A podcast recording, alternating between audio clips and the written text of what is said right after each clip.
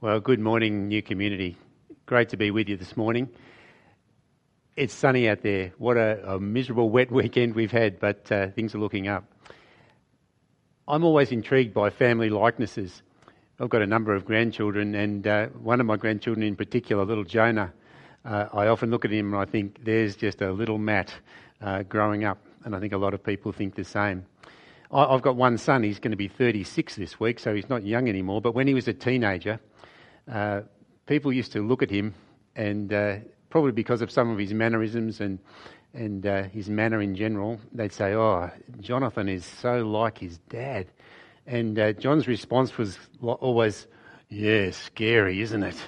And um, I guess teenage boys don't particularly like to be identified with their aging parents, but uh, that was our John. There was a family likeness, and we've been considering the fully human one uh, Jesus in this series that we've been doing together, and we've been asking ourselves uh, what it, it looks like to bring about change and transformation in our lives so that we become more and more reflection, reflections of Him, uh, little Jesuses, if you like. I came across this quote from Alan Hirsch, and he says this If we're going to impact our world in the name of Jesus, it'll be because people like you and me took action in the power of the Spirit Ever since the mission and ministry of Jesus, God has never stopped calling for a movement of little Jesuses to follow into the world and unleash the remarkable redemptive genius that lies in the very message we carry. So, this idea of being a, a little Jesus, just like a, a, little Matt or a little Steve, um, what a, an amazing thing if people could look at followers of Jesus and say, ah, he's, he's becoming a little Jesus. And we look back and we say, yeah, scary, isn't it? Scarily good. We've been looking at a, a diagram that um, has been helpful for us, and uh, it's this diagram that Les prepared for us, cultivating a life after Jesus together. And it's a, it's a, a terrific image, and uh, we're really thankful for, for having that in front of us. And I just want to review it really quickly. When you think about um, the whole process, it starts with renewal, a, a, renewal of our hearts, a change of our hearts. And that's when we encounter Jesus for the first time. Our hearts are changed. We're renewed from the inside out. Romans 12 talks about having a re- renewed mind, about worshipping God with our body, about giving Him control, about allowing Him to renew our thinking. And so we have this idea of being renewed from the very inside out. And then we talk about being empowered. Our power doesn't come from ourselves, it comes from the fact that we have a connection uh, with God. And we need to sink our roots deep. We've talked about Psalm 1 that talks about being like a tree planted by a river of water. And we, in John 15, it talks about remaining connected uh, with the vine. We're like branches and we can ma- remain connected to the main uh, part of the vine. And, and so we're empowered as we sink our roots deep. And then we talked about how the, the fact that actually we're part of a, a process of producing fruit. Our lives, when we're connected with Jesus, need to be fruitful lives. And so the best way to know what God is like is by getting to know Jesus. And the more we spend time getting to know Him, the more He rubs off on us. And there's a t- fantastic verse in John 15 that says, Remain in me as I also remain in you. No branch can bear fruit by itself, it must remain in the vine, and neither can you bear fruit unless you remain in me. I'm the vine, you are the branches. If you remain in me and I in you, you will bear much fruit. Apart from me, you can do nothing.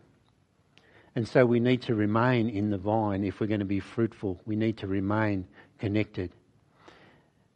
Then we talked about pruning, and I think some of the, uh, the, the, the, things that we've been talking about in all these weeks have been about how God has been actually doing some pruning in the lives of each one of us who's been speaking. And we, we ask God to prune us so that we can be even more fruitful. We want God to reveal in our lives the thing that, things that need to be cut off. Jesus says, I'm the true vine and my Father is the gardener. And he cuts off every branch in me that doesn't bear fruit. And every branch that does bear fruit, he prunes so that it will be even more fruitful. And so we have this idea of cutting off the things that aren't useful, but we also have the idea in this chart of participating in things that are useful, that do grow us.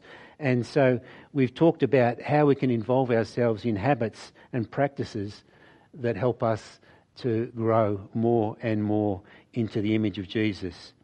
And so far in this series, we've touched on patience, we've touched on humility, and we've touched on authenticity. And so today, I want to share with you an aspect of the life of Jesus that I want to grow in. It's been a process, and I think, as all the people who've spoken in this series have admitted, I'm nowhere near. Uh, I've nowhere near made it in any way. Um, I'm nowhere near even now where I need to be, and I'm 63 years old. And sometimes that's a, a, a daunting thought that I've still got a long way to go. But I'm making progress because I, I know that God is loving and I know that God is patient and I know that He's at work. And I think for all of us as we listen this morning, we're all works in progress and God hasn't finished with any one of us. Now, Jesus, although he was the Son of God and although he was equal with God, he was fully God and yet he became fully human and he showed us by example a life of prayerful dependence on his Father. And that's what I want to talk about today. I want to talk about dependence. And I want to talk about the subtle struggle that goes on in me uh, to push through on my own a few years back, I became uh, really aware, probably more aware than I had been in the past, uh, of a, a, change in the way I was reacting internally, uh, especially when I was busy and under stress. And I started feeling really overwhelmed by just the day to day stuff of life. And although I think I could hide it pretty well, there was something going on me that I, I didn't like. Um, there were times when I was uncharacteristically short um, with people I, I was extremely slow to admit I had any problems. I was extremely slow to ask for help. And internally, I felt uh, very critical when I felt someone else wasn't meeting my expectations or pulling their weight or, or even being agreeable. And I was losing perspective, perspective and I was losing joy in, in what I was doing. And around the same time, um, Ian John, who you'll know from uh, New Community, and I, we were leading a course called Growing Leaders. And in about the third week of that course, the whole session was about maintaining that first love you had for Jesus. And they talked about how easy it was to get into a cycle of working for acceptance um, rather than from acceptance. And I realised for the, the perhaps for the, the first time, it put it in, in a really clear um, perspective for me. I realised that that was a real and significant struggle for me. See, I knew Jesus, I'd known Jesus for a long time, and I would have told you that I, I loved him and I relied on him and I depended on him. And when I was young, I learned all those, those verses like Ephesians 2 8 and 9. For by grace you've been saved through faith, and that not of yourselves. It's a gift of God, not by works, so no one should boast. And then there was one in Titus 3 5, I think it said, uh, not by works of, of righteousness that we've done, but, but because of his mercy he saved us. And so all those things were in my mind. And I remember that quote from Philip Yancey that a lot of people seem to quote that said, you know, there's nothing I could do that could make him love me more, and nothing that I've done could make him love me less. And so there was a sense that I knew that I was loved by God, and yet there was a struggle going on in me. And I realised how easily I could fall into this unhealthy pattern of working for a sense of acceptance rather than working from acceptance. Now, in this um, course, Growing Leaders, they had this uh, diagram and they called it the, the grief cycle. I've called it the driven cycle because I think we get it mixed up with stages of grief. And it's only called the grief cycle because if you're in this cycle, um, you, you, you, feel a lot of grief. Um, so this is it. It goes like this if our identity, if my identity, starting at number one, is tied up in what I achieve, then I'm going to fill my life with activity to provide myself with an identity uh, because I need to do that to feel significant. And so I'll work hard to try and build myself up and feel okay about myself, feel significant. And that um, drives me to just do that more and more. I become driven because I need to achieve more and more to make myself acceptable to others and to myself. And this sense of acceptance comes only after I've done all that. And it's a really temporary, uh, fragile sense of acceptance because it's only keeps I only keep feeling it if I keep going around the cycle. So the more I achieve, the more I feel good about myself, and the more I'm driven to achieve more. And uh, it becomes one of those um, really easy cycles to get caught up in. And I found that was what was happening for me. Some of the dominant messages behind this drivenness that I found were the sort of message that says, don't admit you're not coping. Um, don't let people down. You can't let other people down. Don't ask for help and act as if everything's fine. And I found when I was in that sort of cycle and my mindset was like that, um, I do a lot of comparing, comparing myself with others who I thought performed better than I did and wanting to measure up. And uh, certainly personal criticism was not handled well, even though I probably tried to hide it. Um, it rocked my sense of self worth. And so, almost without knowing it, I'd allowed myself to be working for acceptance rather than from acceptance. And I would feel the need to give more and more and more rather than being able to rest in the knowledge that I was God's child, that God loves me, that He loves me for who I am, and I don't have to perform to be accepted by him. Well, the beautiful contrast in this course to the cycle of grief or the driven cycle was what they called the cycle of grace. And uh, it goes in the opposite direction in this diagram. And you'll see it starts with acceptance. And God loves me and God accepts me unconditionally. Do I really believe that? Have I accepted that? Do I realize that I don't have to prove myself? I'm accepted by God. And as I depend on Him, He sustains me.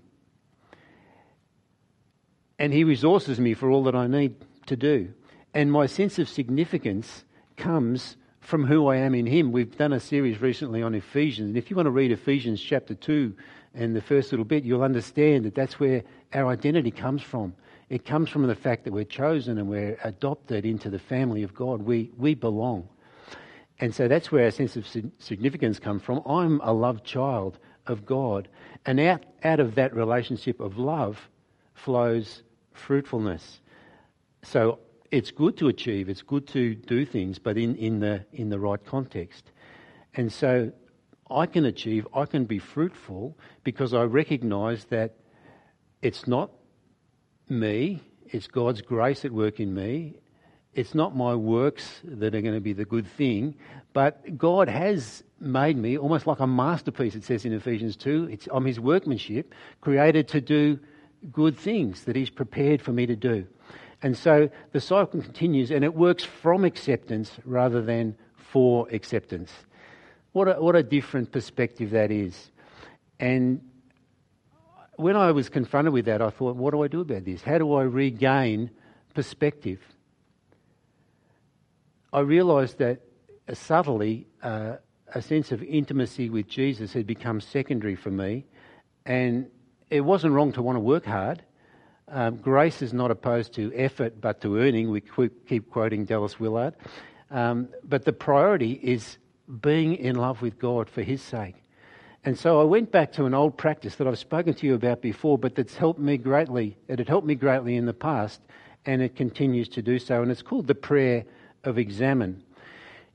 Up until COVID 19, you could have found me most mornings uh, early before work in a quiet coffee shop somewhere with a cup of coffee and a notebook and a Bible and a pen, few other people around, and I began to establish a regular pattern of reviewing my days and allowing God to, to search my heart. And as I did this, and as I noted things in my notebook, patterns emerged, and the areas that I needed God to help me address became clearer. I was doing what the psalmist said in Psalm 139, verses 23 and 24. I was saying to God, Search me, O God, and know my heart. Try me and know my anxious thoughts, and see if there's any offensive way in me, and lead me in the way everlasting. And so I just want to share with you really briefly this prayer of examen. And if you want more about this, we can certainly give you more resources, but this just is a, a, a quick rundown. What it is, I spend some time just being still and recognizing God and His presence.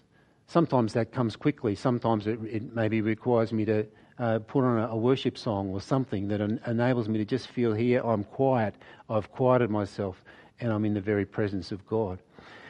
And then I, I review my day with gratitude. I, I review the previous day uh, because I'm not so good at night at doing this, but uh, probably it's fresher in your mind if you do it at night. But I review the previous day and I try to acknowledge God and His presence in the big things and the small things and review the things that have gone on in the previous day. And then I ask God about the day and I ask Him to lead me by His Spirit and to identify for me the things that actually stand out. What is it that, needs, that I need to recognise about the day that has just been?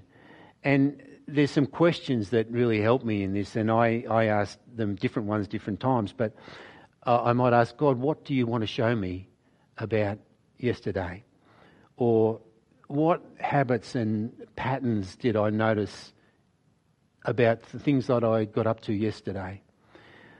When did I give love yesterday? When did I receive love yesterday? When did my life, my actions reflect you? when was I more inclined to leave you out and ignore you?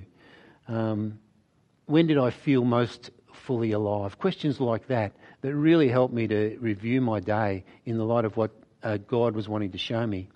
And then as I, as I do that, and certainly as you do that over a period of time and you look back, you see that the same sort of things start cropping up.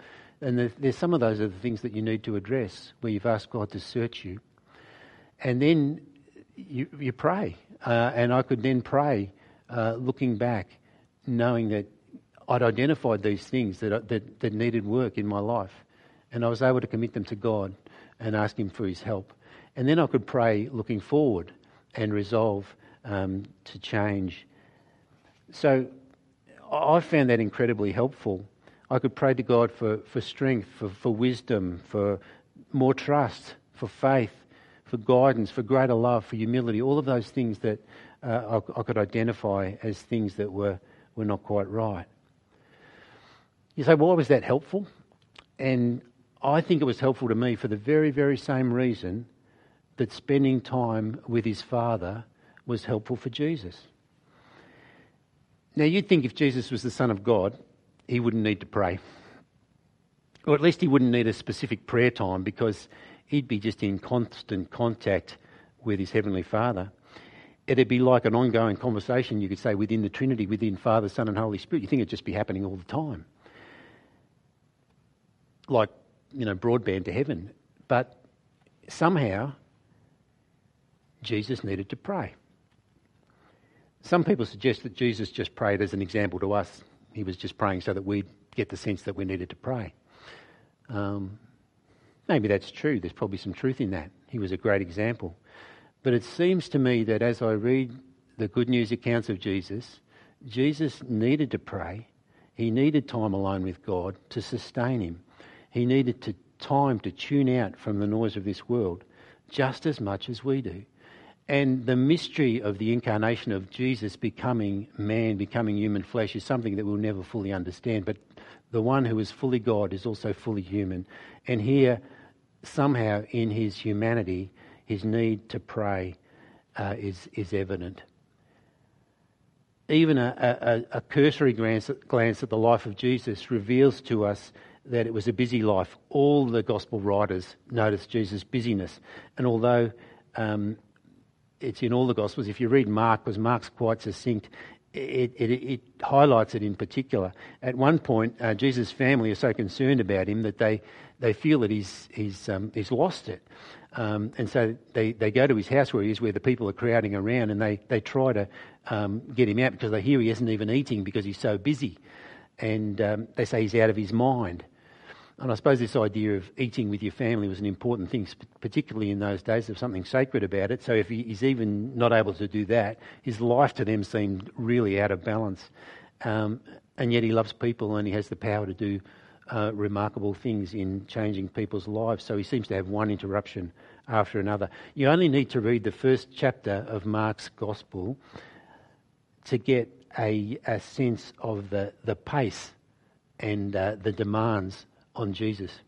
If you, if you start there, on the first, very first day of his public ministry, he's in the synagogue uh, teaching, and they, the, the, audience is marveling at his authority because he's, he's teaching just really powerfully. And, and in the midst of all that, uh, a demon possessed man cries out, I know who you are, the Holy One of God. And Jesus re- rebukes the demon sharply and casts it out effortlessly, and, and the crowd is just stunned. And then Jesus goes home, and he goes home after the, the synagogue service to Peter's house for the Sabbath meal, only to discover that Peter's mother in law is in bed with a fever. And so he takes her by the hand and instantly heals her, and she gets up, she prepares lunch. And then, word of the healing and uh, exorcism just must have travelled really fast through that seaside town of Capernaum. And the tradition of the elders didn't allow them to, to have healing or anything during the Sabbath while it was daylight. So that was seen as work. And so when, uh, at, the, at the very evening, the people have waited, Mark tells us that as soon as the sun went down, the whole city was gathered together at the door. And it's easy to imagine the, the, the street in front of Jesus' house with all these little people out there with lanterns and, and just waiting to um, come in contact with him. And that's why he came. He came because he wanted the blind to see, he wanted the deaf to hear, he wanted the dumb to speak. He wanted the, the, the people who were in bondage to be freed. It's the kingdom. It's arrived. But a busy day, incredibly busy day. And then we read immediately after that that the next morning, before sunrise, Jesus wakes up, makes his way out of town to a desolate place, and he prays. And he's gone long enough for the crowds to gather again, and it prompts the disciples to go searching for him. And when Peter finds him, he tells him, Look, everyone is looking for you. So, why does Jesus, after a busy day, go away to a desolate place in the morning to pray? You know, as I read the good news stories about Jesus, I notice that whenever he starts to talk about his relationship with his, his heavenly Father, with his Father, he becomes almost childlike. He becomes dependent, very dependent.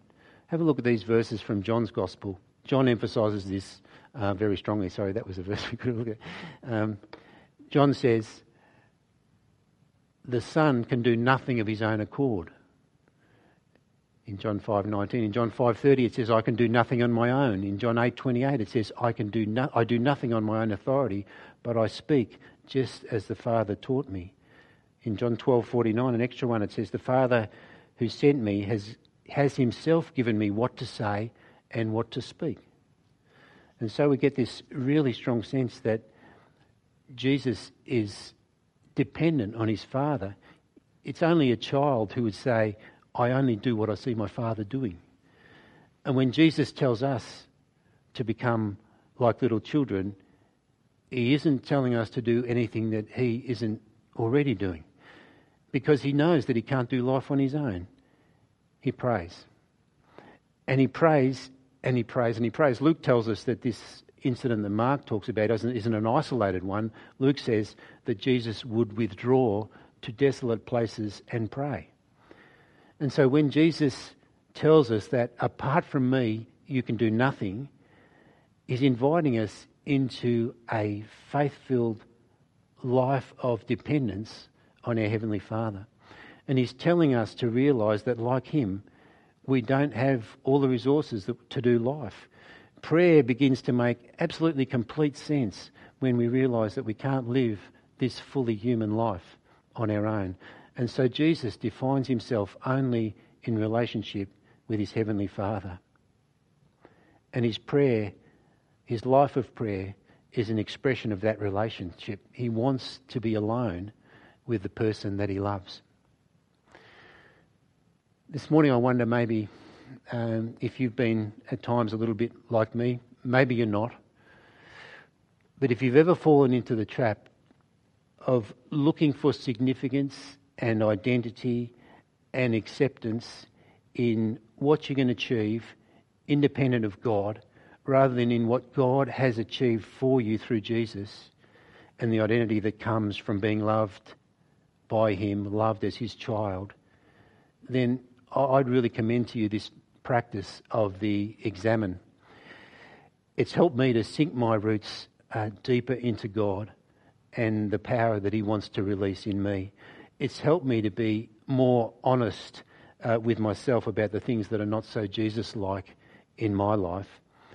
And it's helped me to be more consistent in prayer and to, to rest in the knowledge that God loves me and God accepts me, and I don't have to, to prove that. Um, it's a fact. I love this quote from Philip Yancey, and I can identify with it. He says, I used to see prayer as a spiritual discipline, one of those things you're supposed to do. Now I see it as a spiritual privilege, an opportunity to communicate with the Creator of the universe who loves me. Hey, thanks for listening today. My prayer for you is that prayerful dependence on a loving Heavenly Father might be more and more your daily experience as you cultivate a fully human life, a life after Jesus. We're going to listen to a song now. It's an absolutely beautiful song from uh, Peter and Craig.